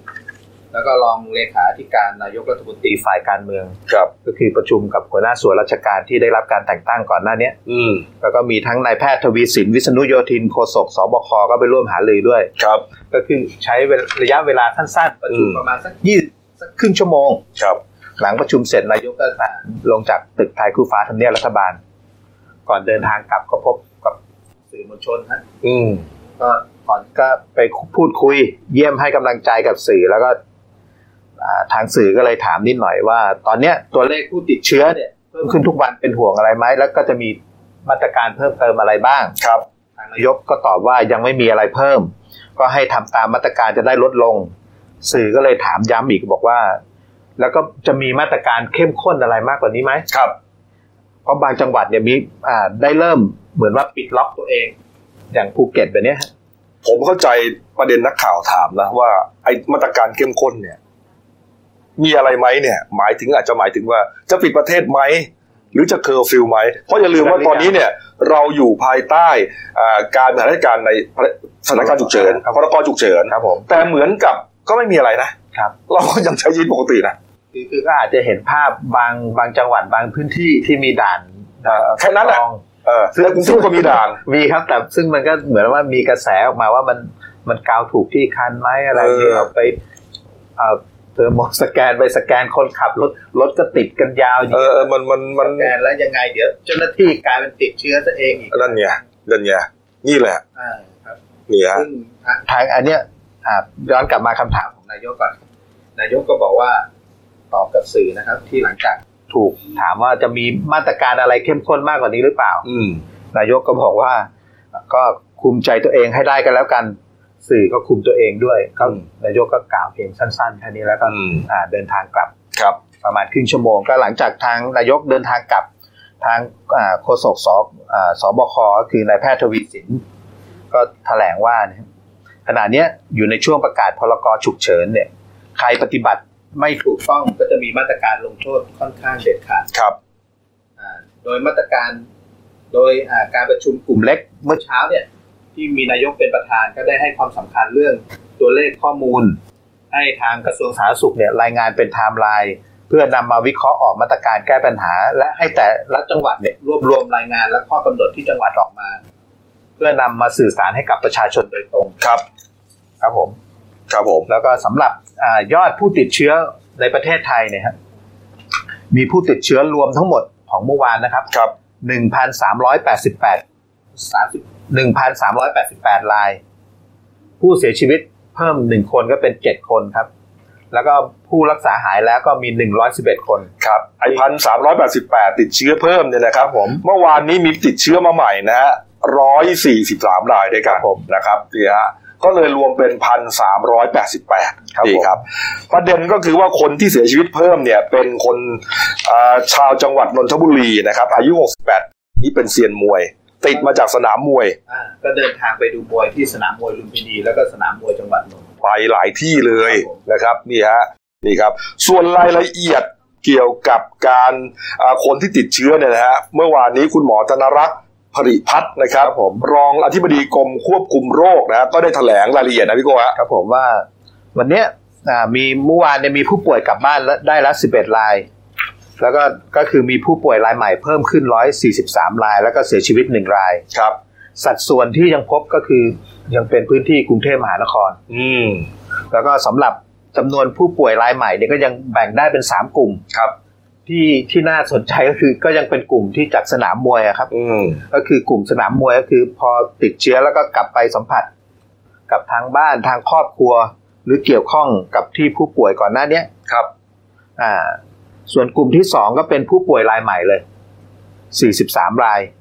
ก็คือเดินทางมาจากพื้นที่เสี่ยงมีทั้งคนไทยและต่างชาติครับ แล้วก็พวมรวมถึงผู้ทำงานหรืออาศัยเดินทางไปยังสถานที่แออัด เนี่ยชุด กลุ่มสองนี่คือผู้ป่วยรายใหม่ทั้งหมด 43 รายครับนี่ครับ ส่วนอีกกลุ่มหนึ่งก็คืออ่ากลุ่มกลุ่มอื่น ก็คืออ่ามีอาการโดยไม่ทราบสาเหตุ อันนี้คือกลุ่มที่สามสรุปแบ่งได้เป็นสามกลุ่มครับกลุ่มที่น่าวิตกก็คือยังเป็นกลุ่มจากสนามมวยเหมือนเดิมนี่ฮะนี่ฮะแล้วในจำนวนอ่าผู้ป่วยรายใหม่เนี่ยมีกลุ่มบุคลากรทางการแพทย์ 8 รายด้วยนะครับ ในจำนวนนี้ 6 รายติดมาจากการรักษาผู้ป่วย อีกหนึ่งรายติดมาจากแหล่งอื่น และอีกหนึ่งคนอยู่ระหว่างการสอบสวนครับนี่ฮะอีกประเด็นหนึ่งครับที่น่าสนใจครับภูเก็ตนะครับ ปิดเมืองแล้วนะพี่โก้ชัดดาวน์จังหวัดครับผมอืมก็คือสถานการณ์อีกนิดนึงครับที่คุณหมอแถลงก็คือณขนาดเมื่อวานเนี่ยอืมอ่าการแพร่ระบาดของไอ้เจ้าไวรัสโควิดเนี่ยมันกระจายไปแล้วทั้งหมด 59 จังหวัดครับ ก็คือกระจายครอบคลุมทุกทุกภูมิภาค แล้วก็ เหมือนที่คุณกบบอกเรื่องจังหวัดภูเก็ตครับ ก็ถือว่าล็อกอ่าล็อกพื้นที่ตัวเองเรียบร้อยแล้วครับ ก็ครับเมื่อวานนี้ก็ทางผู้ว่าราชการจังหวัดภูเก็ตก็ได้ประกาศ อืมประกาศปิดพื้นที่นะฮะก็คืออ่านายภัคพงศ์ทวิพัฒน์ผู้ว่าราชการจังหวัดภูเก็ต ก็ออกประกาศฉบประกาศจังหวัดภูเก็ต ฉบับที่ 11ทับ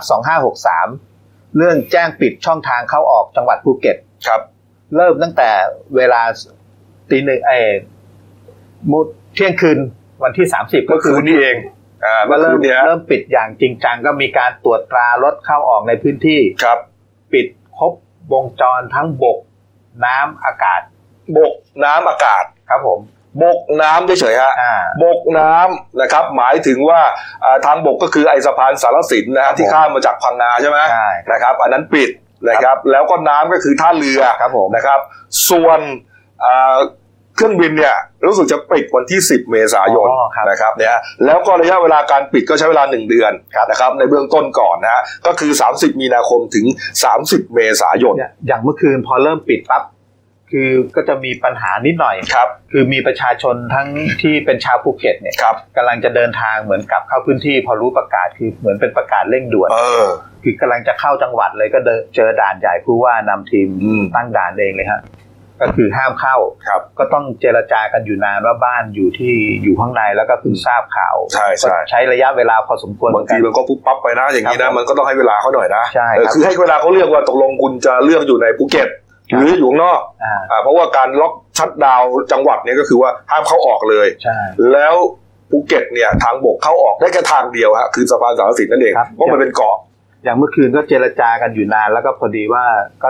ต้องอนุโลมให้เพราะเห็นว่าเป็นประกาศฉุกเฉินแล้วก็บางทีทางคนที่ออกไปนอกพื้นที่อืมยังกลับมาไม่ทันใช่ใช่ครับ ก็เลยอนุญาตให้เข้าได้บางส่วนครับครับผมอ่าเดี๋ยวเรามาดูรายละเอียดที่อ่าที่เส้นทางที่ปิดนะครับ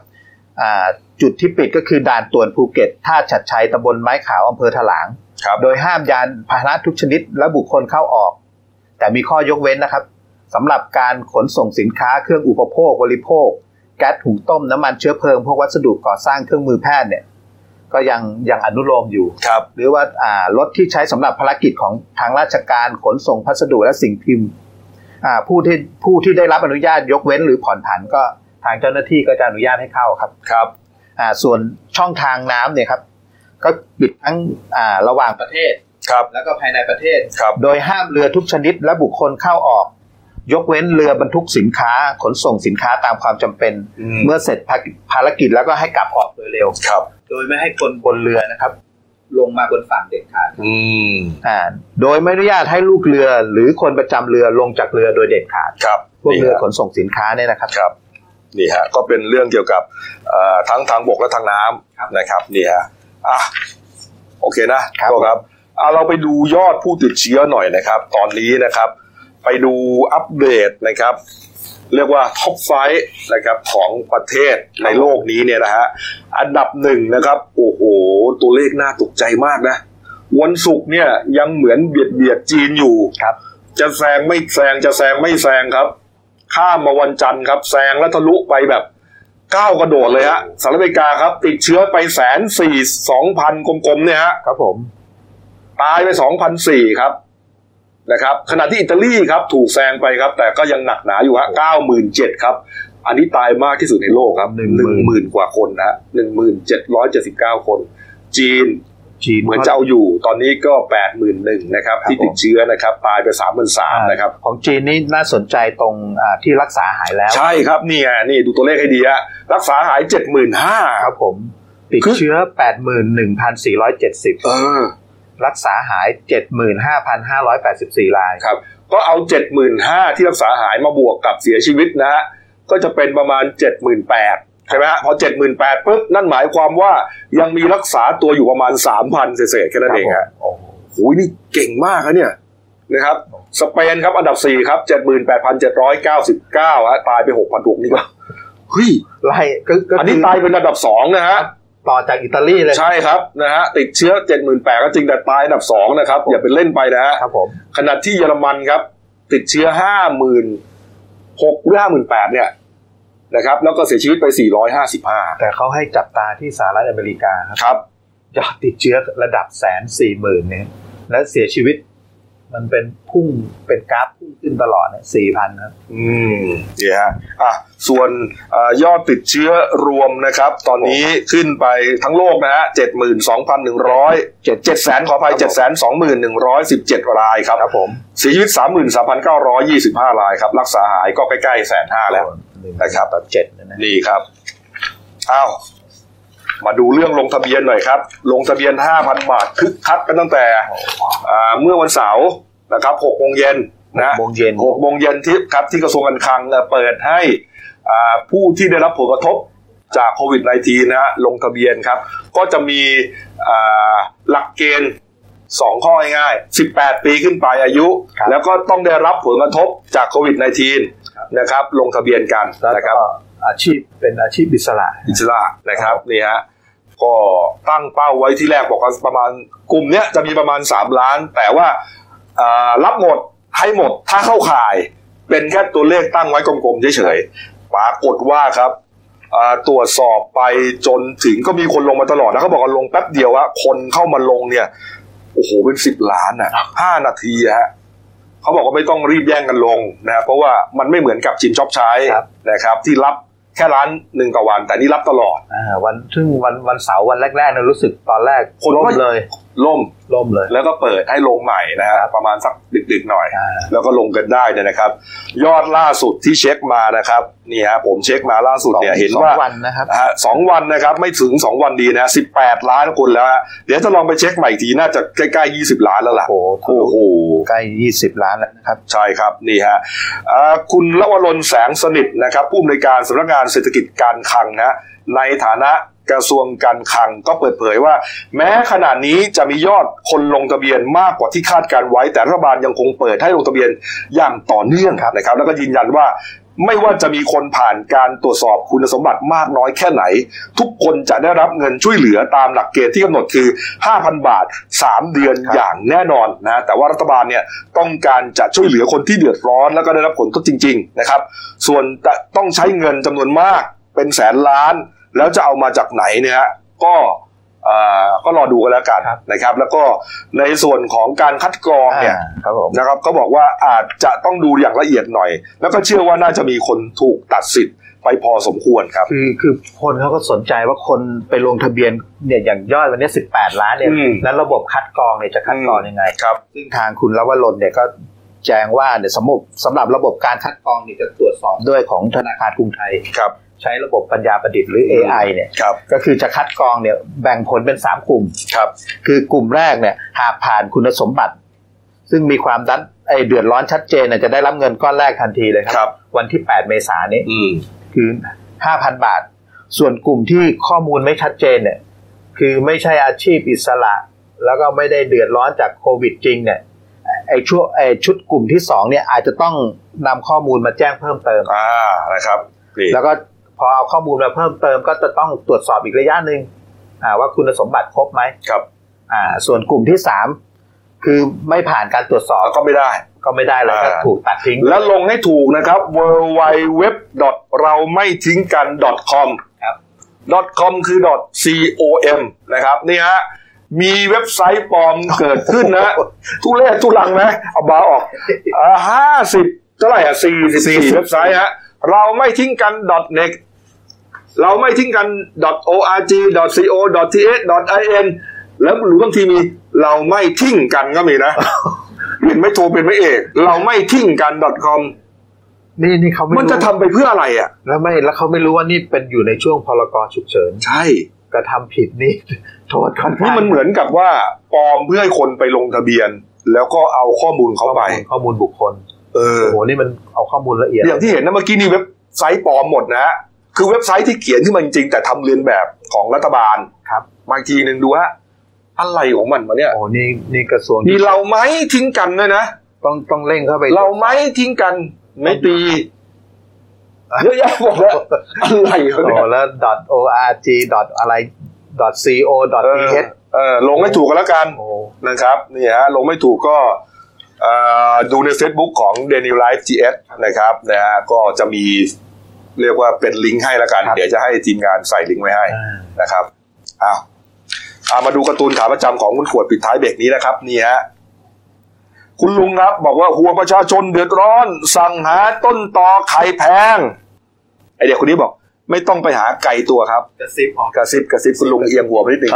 เอามือฟังปากกระซิบเออก็ก็ประมาณว่าลุงนั่นแหละ ต้นตอไข่แพงหรือเปล่าไปหา ไม่ต้องไปหาไกลตัวครับเออ ก็คือลุงนั่นเองโอ้ลุงไหนอะ นี่ลุงอันตรายเนี่ยนะเพราะทำไมฮะไอ้เด็กมันไม่ใส่แมสอะมันเป็นกระซิบใกล้ๆนี่ลุงอันตรายหรือเด็กอันตรายเอออ้าวพักคุณเดียวครับกลับมาช่วงหน้ามีอีกสองประเด็นที่น่าสนใจนะครับ เมื่อวานนี้เอ่อนักโทษนะครับแหกคุกที่บุรีรัมย์แล้วก็อ้างเหตุโควิดเหมือนกันนะใช่นะครับมีหัวโจกอ้างเหตุโควิดนะแล้วก็จิรัตดาสาวสติเฟื่องฮะเพิ่งพ้นสถานบำบัด ทางจิตมาสิบวันคราวนี้แทงเด็กตายเลยครับ ที่นครปฐมคดีใหญ่เมื่อสักใช่สิบกว่าปีที่แล้วใช่ครับพักคุณเดียวครับ เดี๋ยวกลับมาคุยกันต่อครับ เราจะก้าวผ่านไปด้วยกัน No COVID 19 อาการติดเชื้อจากไวรัสโควิด -19 ที่สังเกตได้ง่าย ๆ ด้วยตัวเอง มีดังนี้ มีไข้ เจ็บคอ ไอแห้งๆ ไม่มีเรี่ยวแรง และหายใจเหนื่อยหอบ อาจพบอาการปอดบวมอักเสบร่วมด้วย นอกจากนี้ผู้เข้าเกณฑ์ต่อไปนี้ สามารถตรวจเชื้อไวรัสโควิด -19 ฟรี 1. เพิ่งกลับจากประเทศกลุ่มเสี่ยง 2. มีอาการผิดปกติที่ระบบทางเดินหายใจ 3. มีไข้มากกว่า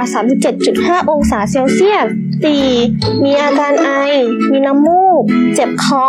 หอบเหนื่อย ปอดอักเสบอย่างไม่ทราบสาเหตุ 5. มีประวัติใกล้ชิดหรือสัมผัสกับผู้ติดเชื้อ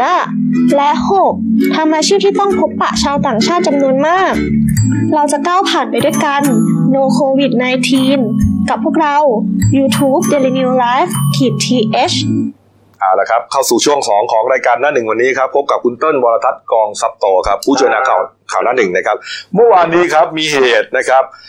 คนผู้ต้องขังภายในเรือนจำบุรีรัมย์นะครับ ตั้งอยู่ในในอำเภอเมืองเนี่ยนะฮะปะชุมนุมประท้วงแล้วก็ก่อการจราจรนะครับ เหตุเกิดใกล้ๆเที่ยงนะครับเนี่ยเอ่อตำรวจก็ได้รับการประสานมาว่ามีผู้ต้องขังนะครับ ก่อการจราจรฮะแล้วก็มีการยิงปืนขู่เป็นระยะ ไปแย่งปืนใช่ไหมของผู้คุมนะครับ แล้วก็มีการจุดไฟเผาโรงนอนนะโรงอาหาร โรงผลิตเฟอร์นิเจอร์นะครับ ภายในเรือนจำฮะนี่ฮะมีเปลวเพลิงกลุ่มควันพวยพุ่งออกมาเห็นในระยะไกลครับ เจ้าหน้าที่ก็ต้องเบื้องต้นก็คือต้องทำการด้วยการระมัดระวังนะครับ เพราะว่ามันไม่ใช่เพลิงไหม้แค่นั้นนะมันมีการเหมือนจับตัวประกันอะไรกันวุ่นวายนะครับนี่ฮะ โอ้โหเจ้าที่ต้องระดมกำลังกันนะครับ แล้วก็ระหว่างนั้นเองฮะมีนักโทษฮะประมาณ 10 กว่าคนได้ครับหนีออกจากเรือนจำครับ บางคนเนี่ยไปชิงรถจักรยานยนต์ของชาวบ้านด้วยหลบหนีไปนี่ฮะนี่มีคลิปนะฮะนี่กำลังออกนี่กำลังหนีออกมานี่นี่วิ่งทยอยทยอย เดินล็อตล็อตล็อตออกมาเนี่ยนะนี่ฮะนี่คือนักโทษนะฮะผู้ต้องขังนะฮะนี่ นี่ครับ เจ้าที่ก็สั่งกำลังเรียกว่าปูพรมทั้งจังหวัดเลยนะครับ เพราะว่ามันมีทั้งเอาปืนไปด้วย มีลูกระเบิดติดมือไปด้วยนะฮะไม่รู้ว่าใครเป็นใครตอนนี้นะฮะครับปรากฏว่าตำรวจก็ต้องใช้เวลาควบคุมอยู่นานนะครับ ก็ประมาณสักทุ่มหนึ่งได้นะครับ ทุ่มหนึ่งได้ฮะอ่าพลพันตำรวจเอกนรัตน์เสวตนันท์นะครับ อธิบดีกรมราชทัณฑ์นะครับ พร้อมด้วยนายทัชกรหัตถาทยากูลนะครับ ผู้ราชการจังหวัดบุรีรัมย์ นะฮะตำรวจทหารที่เกี่ยวข้องครับก็แถลงการนะครับว่าสามารถควบคุมสถานการณ์การก่อจราจรของผู้ต้องขังได้แล้วนะครับ แล้วก็มีการสรุปเป็นขั้นตอนนะครับ ว่านักโทษมีหัวโจกบางคนไงเอ่อพยายามหัวโจกคนเนี้ยเป็นนักโทษ ติดคุกตลอดชีวิตถูกไหมโทษเยอะกว่าเพื่อนไงก็เลยปลุกปั่น กูอยู่ก็อยู่จนตายแน่ ปลุกปั่นในพวกที่อยู่ห้าปีสิบปีอะไรเงี้ย เอ้ย แม่งมีคนติดเชื้อในนี้แน่นอนเลย เราอยู่ไปตายแน่โควิด -19 เข้ามาในคุกเราแล้ว เออนี่ฮะไอคนนั้นก็เลยพวก ไอเพื่อนกลุ่มเพื่อนผู้ต้องขังก็เลยเชื่อไงเฮ้ยเราหนีดีกว่าฮือเลยฮะก็เลยก่อเหตุอย่างที่ว่านี่แหละนะครับ มีหัวโจกนะครับ เรื่องนี้ฮะก็หนีเรียกว่าทุบกำแพงแล้ววิ่งหนีออกไปได้ประมาณสักสิบคน นะครับนี่ฮะก็วิ่งหนีออกไปฮะถีถือมีดถือปืนอะไรต่างๆออกไปด้วยเนี่ยนะฮะก็เอ่อเบื้องต้นก็ตามจับกลุ่มมาได้เกือบทั้งหมดแล้วนะครับ เหลือหนึ่งคนเห็นว่าเหลือหนึ่งคนอืมเมื่อกี้เมื่อกี้สอบถามเอ่อผู้สื่อข่าวเราล่าสุดก็เหลือหนึ่งคนชื่อนทนชธัญพงษ์ฮะสินจูนอายุ 26 ปี เป็นนักโทษคดียาเสพติดและต่อสู้ กับอ่าขัดขืนเจ้าพนักงานอ่าอันนี้ไม่ใช่หัวโจก อ่าไม่ใช่ไม่ใช่อ้าวเหรอ เป็นชาวบุรีรัมย์เหมือนกันครับเหลือครับอีกคนหนึ่งแล้วก็ส่วนบรรยากาศล่าสุดเมื่อช่วงเช้าเนี่ยก็มีบรรยาบรรดาญาติของผู้ต้องขังเนี่ยมามาที่เรือนจำอ่าบุรีรัมย์เพื่อขออ่าจะจะสอบถามว่าญาติของตัวเองเนี่ยตอนเนี้ยถูกย้ายไปที่ไหนครับ เมื่อวานว่าโรงนอนกับอ่าโรงอาหารเนี่ยถูกไฟไหม้หมดเลยใช่ไหมอืมเขาต้องย้ายไปไว้ที่อื่น ครับ ก็ทางเรือนจำก็ให้สแกน QR code ตามหาว่าอืมอยู่ ที่ไหนครับทีนี้อะชาวบ้านเนี่ยในในพื้นที่เขาก็บอกว่าเมื่อวานช่วงเกิดเหตุเนี่ยได้ยินเสียงหวีดร้องทุกระยะเลยช่วงเกิดไฟไหม้ก็ต้องขับรถหนีครับ ต้องขับรถหนีออกออกอืมออกออกจากบ้านไปเลย อืมขับขับรถหนีออกจากบ้านไปเพราะครับเพราะว่ากลัว อ่า แล้วก็เอ่อเรียกร้องให้เรือนจำเนี่ย ย้ายออกจากพื้นที่เพราะว่ามันใกล้ชุมชนเกินอืเพราะว่ามบ้านนี้อยู่ห่างจากรั้วเรือนจำประมาณ20เมตรเองแล้วจริง ๆ เนี่ย ก็เป็นอย่างนี้ทุกจังหวัดนะฮะ เรือนจำที่นครสวรรค์เนี่ยก็ติดเลย ก็มีติดบ้านติดอะไรเงี้ยเพราะสมัยก่อนเนี่ยก็ว่าไกลแล้วไงครับเรือนจำนี้ก็สร้างมา ผมว่าเป็นร้อยปีแล้วนะอืมนะครับ สมัยก่อนที่สร้างก็คงไกลบ้านไกลเมืองอะ แต่ตอนนี้เมืองขยายไงขยายเข้ามาใช่ไหมฮะครับเออก็มีแนวโน้มว่าเขาจะขยายนะอย่างเรือนจำลาดยาวเนี่ยครับนี่ก็กลางเมืองนะอ่าเออนะฮะก็คือมันที่มันแพงควรจะมาใช้ประโยชน์อย่างอื่นมากกว่าเป็นเรือนจำแล้วครับนะครับแล้วก็ไปสร้างเนี่ย มันก็จะได้ใหญ่ขึ้นไงใช่ไหมรองรับนักโทษได้เยอะขึ้น ผู้ต้องขังได้เยอะขึ้นนะครับอ้าวปิดท้ายครับไปด้วยความรวดเร็วฮะเกินเวลามาเยอะแล้วจิตรลดดานะครับ ถ้ายังจำได้นะครับ สาวที่เคยก่อเหตุอุกฉกรรจ์นะไปไล่แทงเด็กนักเรียนโรงเรียนเซนต์โยเซฟคอนเวนต์เมื่อปี 48นะครับตอนนั้นเด็กๆ บาดเจ็บไป 4 คนนะฮะก็ถูกศาลตัดสินจำคุก 8 ปี สารภาพลดเหลือ 4 ปีนะครับจำคุกเสร็จออกมาก็ถูกนำตัวไปบำบัด โรคจิตเภทที่สถาบันกัลยานาคเอ่อราชนครินทร์นะครับ ออกมาได้แค่สัปดาห์เดียวเห็นว่าไปก่อเหตุอีกนะคุณเต้ยนะใช่ครับโอ้โหเมื่อวานช่วงเย็นช่วงหกโมงเย็นเนี่ยทางตำรวจสพนครชัยศรีจังหวัดนครปฐมเนี่ยรับแจ้งเหตุอ่ามีเด็กห้าขวบถูกแทงเสียชีวิตครับที่ร้านขายอาหารตามสั่งริมถนนนครชัยศรีห้วยพลูนะครับ ก็ไปตรวจสอบพบก็แต่รอยเลือด แล้วก็ส่วนน้องผู้บาดเจ็บเนี่ยอ่าทราบชื่อว่า เด็กหญิงชิดรัตดาหอมสุวรรณอายุห้าขวบนะฮะก็เป็นนักเรียนชั้นอนุบาลสองโรงเรียนแห่งหนึ่ง ก็ถูกนำตัวส่งโรงพยาบาลครับอ่าที่นครปฐมแล้วก็เสียชีวิตในเวลาต่อมา ครับ ทั้งนี้เนี่ยอาสอบสวนอ่านางสาลี่กวนมินนะครับ เป็นย่าเด็ก อืม ก็เป็นเป็นเจ้าของร้านอาหารตามสั่งเนี่ยบอกว่าก่อนเกิดเหตุเนี่ย จิตรลดาเนี่ยอ่ามาสั่งข้าวผัดกะเพราหกกล่อง ครับ ส่วนหลานเนี่ยนอนหลับอยู่ที่แคร่อ๋อ คนก่อเหตุคือนางจิรดานางสาวจิรดาเนี่ยมาสั่งข้าวมาสั่งข้าวเขาเขาเพิ่งกลับมาจากบ้านที่เมื่อกี้มิโกะบอกไงว่าอืมเพิ่งเพิ่งกลับมาอยู่บ้านใช่ไหมได้เพิ่งสัปดาห์เดียวเพิ่งพ้นจากการกักกันอ่าที่ที่รักษาที่รักษาที่สถาบันกระยาครับ ก็มาสั่งข้าวเอาก็บอกว่าก็ตัวเองก็ไปทำกับข้าวแล้วระหว่างนั้นก็ได้ยินเสียงหลานร้องครับแต่ก็ไม่ได้สนใจอะไรเพราะเพ ราะคิดว่าหลานละเมอเพราะหลานนั้นละเมอเป็นประจำอยู่โอ้แล้วโหพอผัดข้าวเสร็จไปส่งให้ลูกค้า ก็เดินมาอุ้มหลานปรากฏว่าเลือดท่วมเลยครับ ก็รีบไปส่งโรงพยาบาลปรากฏว่าช่วยไม่ได้ หลานร้องเนี่ย ไม่ใช่นึกว่านึกว่าหลานละเมอเออแต่จริงแล้วหลานถูกแทงถูกแทงโอ้โหแล้วก็เจอไปไปเจอเจอเนี่ยมีดเนี่ยมีมีดเล่มเนี่ยตกอยู่ข้างๆแคร่ที่หลานนอนอยู่ อืมแล้วก็อ่าส่งพอส่งไปแล้วอ่าช่วยชีวิตน้องไว้ไม่ทันเสียชีวิตต่อมาจิตรลดาครับ เดิน มาที่สพนครชัยศรีเองเลย บอกว่ามาหาตำรวจบอกว่ามารอแม่โอ้โหสักพักแม่กับพี่สาวตามมา แล้วก็บอกว่าจิตรลดาเนี่ยหรือเป็ดเนี่ยเพิ่งไปแทงเด็กได้รับบาดเจ็บสาหัสจนเสียชีวิตมาครับ แล้วก็บอกว่าเอ่ออ่าตอนตอนตอน